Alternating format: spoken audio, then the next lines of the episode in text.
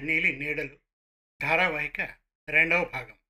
రచన అయ్యల సోమయాజుల సుబ్రహ్మణ్యం. కథాపఠనం మల్లవరపు సీతారాం కుమార్. జరిగిన కథ. వెంకట్రామయ్య అనే రైతు కూతురు వెన్నెల. గుడి దగ్గర ఆమెను చూసిన రవిప్రకాష్ అనే యువకుడు ఇష్టపడతాడు. ఆమె వివరాలు స్నేహితుడు సుధాకర్ని అడిగి తెలుసుకుంటాడు. ఇక తొలగిన నీలి నీడలు. ధారావాహిక రెండవ భాగం వినండి.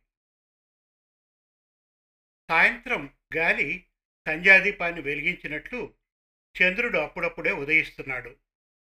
వెన్నెల ప్రియుడి మీద అలిగి ఉన్నట్లే మబ్బుల చాటునే ఉండిపోయింది.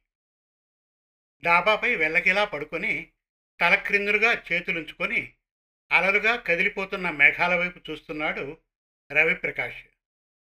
నిద్రపట్టని తుమ్మిద ఒకటి తన గూడులోంచి బయటకు వచ్చి అతడి మీసకట్టు చూడగానే తనలాగే నిద్రపట్టని తుమ్మెదల బారు ఎక్కడికో ప్రయాణమైందని పరుగు పరుగున వచ్చి సత్యం తెలుసుకోగానే బిత్తరపోయి బిరబిరా ఎగిరిపోయింది.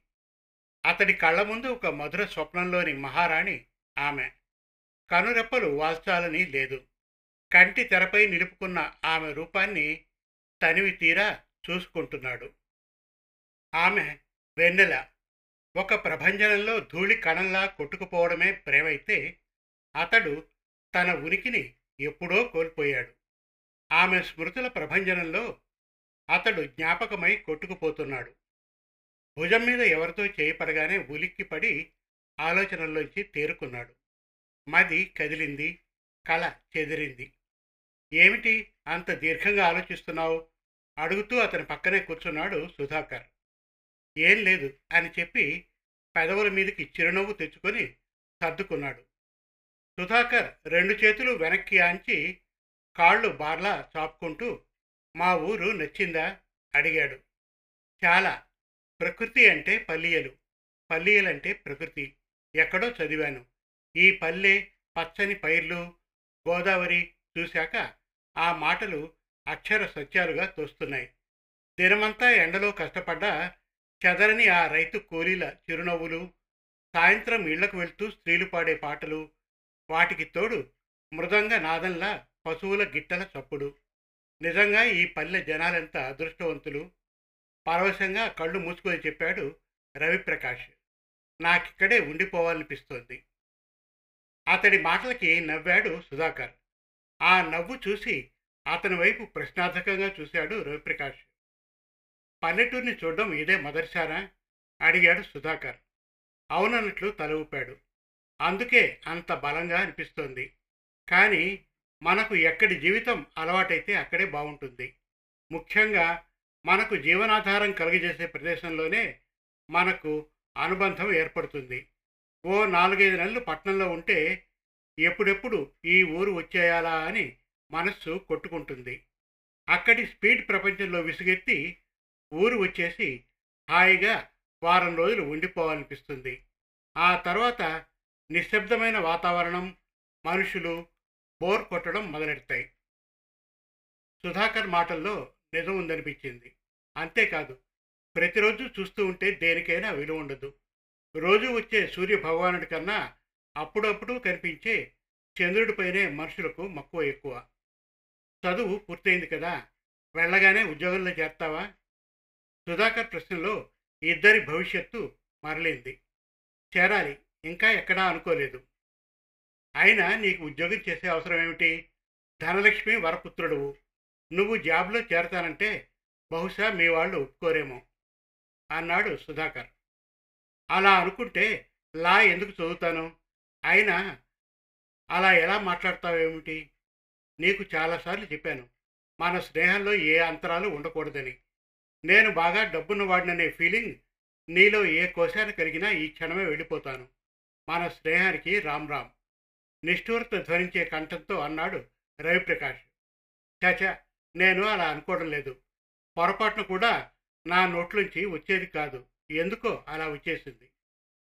అయితే మనసులో ఉందన్నమాట. లేదు మహాప్రభు నా అరికాళ్ళలో కూడా నాకు ఉద్దేశం లేదు. పొరపాటయింది క్షమించు. చేతులెచ్చి నమస్కరించాడు సుధాకర్. ఒక విషయం ఫ్రాంక్గా చెప్పు సుధా. మొట్టమొదటిసారిగా తాతయ్య బామ్మల్ని వదిలి హైదరాబాద్కి వచ్చేశాను. అంత పెద్దవాడినయ్యి బామ్మ పక్కనే కూర్చొని కబుర్లు చెబితే కానీ నిద్రపోయేవాడిని కాదు. అప్పటికి నువ్వు ఇంకా రాలేదు. మొదటి రెండు నెలలు హోమ్ సిక్గా ఫీల్ అయ్యాను కానీ నువ్వు హాస్టల్లో చేరాక నువ్వు అందించిన స్నేహం వల్ల ఒంటరితనం వదలగలిగాను. నీ తోడు వల్ల ధైర్యంగా ఉండగలిగాను. నిజంగా నువ్వు లేకపోతే చదువు మధ్యలోనే ఆపేసి వెళ్ళిపోయేవాడినేమో. రవిప్రకాష్ మాటల్లో సిన్సియారిటీకి కదిలిపోయాడు సుధాకర్. చెప్పు సుధా నా దగ్గరున్న ఐశ్వర్యమంతా వెచ్చించినా నీ స్నేహానికి మూల్యం చెల్లించగలనా? సుధాకర్ స్నేహితుడి భుజంపై చేయేసి నొక్కాడు ఆప్యాయంగా. దూరంగా నది మీద చేపలు పట్టే జాలర్లు పడవలతో తెడ్డులు వేసుకుంటూ పాడే పాట గాలివాలకు స్పష్టంగా వినపడుతోంది. ఏలియాలా ఏలియాలా అంటూ. క్రమక్రమంగా పాట దూరమైంది. ఆమెని మరొకసారి చూడాలి. హఠాత్తుగా అన్నాడు రవిప్రకాష్. ఆశ్చర్యంగా చూశాడు సుధాకర్. ఎవరిని? అడిగాడు. వెన్నెల. అపురూపంగా ఉచ్చరించాయి అతని పెదవులు. అదిరిపడ్డాడు సుధాకర్. ఏమంటున్నావు? అన్నాడు. ఆమెని చూడాలి. ఒక్కసారి చాలు. ఎందుకో తెలియదు కానీ ఆమెని చూడాలనిపిస్తోంది. ఆమెని మరొకసారి చూడకుండా వెళ్ళిపోతే ఆ అసంతృప్తి జీవితాంతం నన్ను వెనంటే ఉంటుంది. ప్లీజ్ అర్థింపుగా చెప్పాడు అతను. కళ్ళు విప్పచ్చుకొని అతని వైపే ఆశ్చర్యంగా చూస్తున్న అతనికి నెమ్మదిగా ఒక విషయం అర్థమవసాగింది. అది రవిప్రకాష్ వెన్నెల ప్రేమలో పడ్డారని. ఆ లోగిలిలో అడుగు పెట్టడం అంటే గుడిలో అడుగుపెట్టిన భావమే రవిప్రకాష్లో కలుగుతోంది. వెన్నెల్లో అందమైన పూల మొక్కల మధ్య చల్లటి గాలి వీస్తూ ఉండగా ఆమె జ్ఞాపకాలని గుండెల్లో మోస్తూ పచ్చికపై పడుకోవడం అతనికి ఎంత ఆనందంగా ఉంటుందో అంతకు వంద రెట్లు ఆనందం ఆమె నెలవుండే నేలను తృషించడం వలన కలిగింది. యాంత్రికంగా సుధాకర్ వెనకాల నడుస్తున్నా అతనికన్నా ముందు అతడి మనస్సే లోపలికి అడుగుపెట్టింది. ప్రియురాలి శ్వాస తాలూకు పరిమళమంతా మా ఇంటిని ఆక్రమించుకొని ఓంకార ధ్వానాన్ని నిరదిస్తున్నట్లు అతడి చెవులు ఆ నిశ్శబ్ద వాయుతనాన్ని వీణుల విందుగా వింటున్నాయి. దానికి తోడు గుండె మృదంగమైతే సడిలేని అడుగుల సవ్వడి మువ్వల జడి అయింది.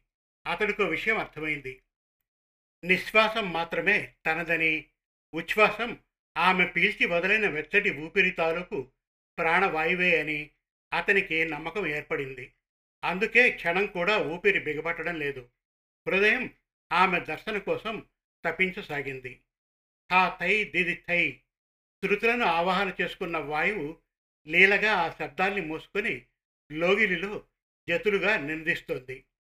తాళం పాదమై మరో తాళమైన నేలని తాకినట్లు పదం పద మంజీరాల పదనిసైనట్లు ఆహార్యమే ఆమె అయినట్లు ఆమె వెన్నెల అయింది.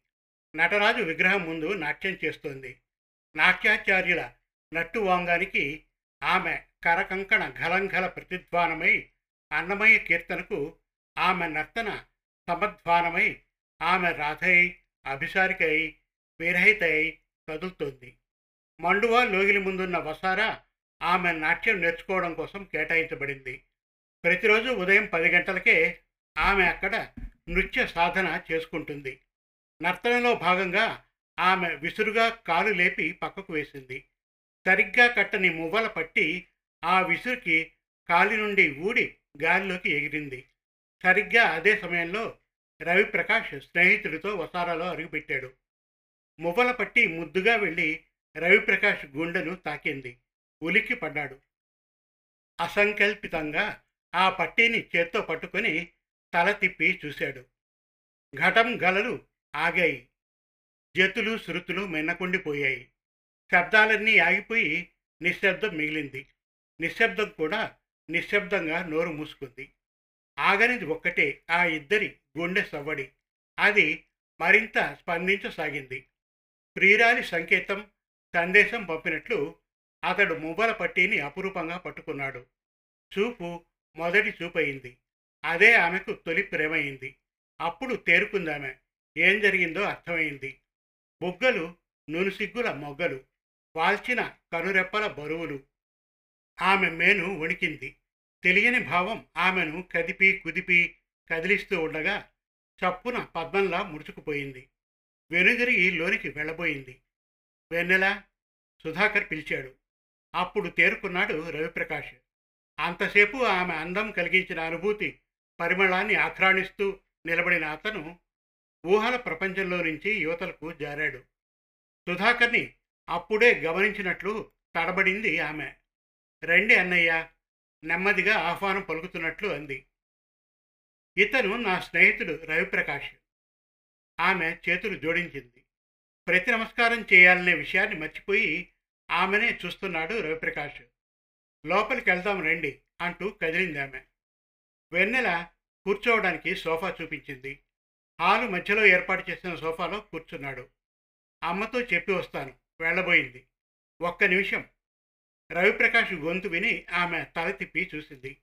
అతను లేచి నుంచున్నాడు. ఒక్క క్షణం సుధాకర్ వంక చూసి నెమ్మదిగా ఆమె వైపు కదిలాడు. అతనేం చేయబోతున్నాడో తెలియని సుధాకర్ కనుబొమ్మలు ప్రశ్నార్థకంగా ముడిపడ్డాయి. అతడు తన వైపే రావడం చూసి వెన్నెల కంగారు పడిపోయింది. ఆమెకెదురుగా వచ్చిన రవిప్రకాష్ అడుగు దూరంలో ఆగిపోయి చేయి సాచాడు. భయంగానైనా అతడి చేతి వైపు చూసింది. ఒక్కసారిగా మనసులో నుండి నిట్టూర్పు బయటకు తోసుకువచ్చింది. కారణం అతని చేతిలో ముద్దుగా ఒదిగి ఉన్నది అంతకుముందు ఆమె కాలి నుండి విడివడిన మువ్వల పట్టి. ఒక్క క్షణం ఒకే ఒక్క క్షణం అతడి చేతి స్పర్శ ఆమె చూపుడు వేరికి తగిలింది. విద్యుత్తు విశ్వమంతా వ్యాపించినట్లు సన్నగా కంపించింది ఆమె. ఇక్కడ నిలువలేక నిలిచి అతని చూపు చూడలేక చూసి కదలాలనిపించక కదిలి గబుక్కున తల ఉంచుకుని లోపలికి నడిచింది. నిలువవే వాలుకనుల దాన వయ్యారి హంస నడల దాన. హంస గమనంతో మంచు శిఖరం మీద నుంచి హఠాత్తుగా నేలపైకి జారినట్లు మారింది రవిప్రకాష్ పరిస్థితి. జానకమ్మ రాకతో పూర్తిగా తేరుకున్నాడతను. సుధాకర్ రవిప్రకాష్ని పరిచయం చేశాడు. జానకమ్మ ఆప్యాయంగా పలకరించింది. రాధ ఇద్దరికి టిఫిన్ టీ తీసుకువచ్చి పెట్టింది. రాధ పాలేరు కూతురు. ఆ ఇంట్లో చనువుగా తిరుగుతూ ఉంటుంది. సుధాకర్ చదువు గురించి ఊళ్ళో విశేషాలు అడుగుతూ మాట్లాడుతోంది జానకమ్మ. ఆమె ప్రశ్నకు నమ్మతగా సమాధానాలు ఇస్తున్నాడు.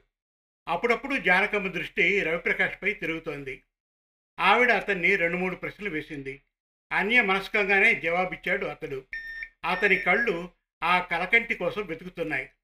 వెంకట్రామయ్య కూడా పొల నుంచి వచ్చాక ఆయనతో మాట్లాడిన తర్వాత ఆ ఇంటి నుంచి బయటకు వచ్చేశారు ఇద్దరు. రవిప్రకాష్కి నిరాశ ఆవహించింది. వచ్చేటప్పుడు ఉన్న ఆనందం తిరిగి వెళ్ళేటప్పుడు లేదు. అప్పుడు ఆమెకి దగ్గరగా వస్తున్నానన్న సంతోషం ఇప్పుడు ఆమెకు దూరంగా వెళ్ళిపోతున్నామన్న బాధ. సగం శరీరాన్ని వెన్నెల సమక్షంలో వదిలి వచ్చినట్లు తిరిగి వెతకడానికి వెళ్ళాలని ఉంది. సుధాకర్ అతడి పరిస్థితిని గమనిస్తూనే ఉన్నాడు.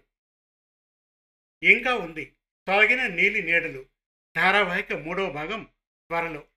మరిన్ని చక్కటి కథల కోసం కవితల కోసం వెబ్ సిరీస్ కోసం మన తెలుగు కథలు డాట్ కామ్ విజిట్ చేయండి. Thank you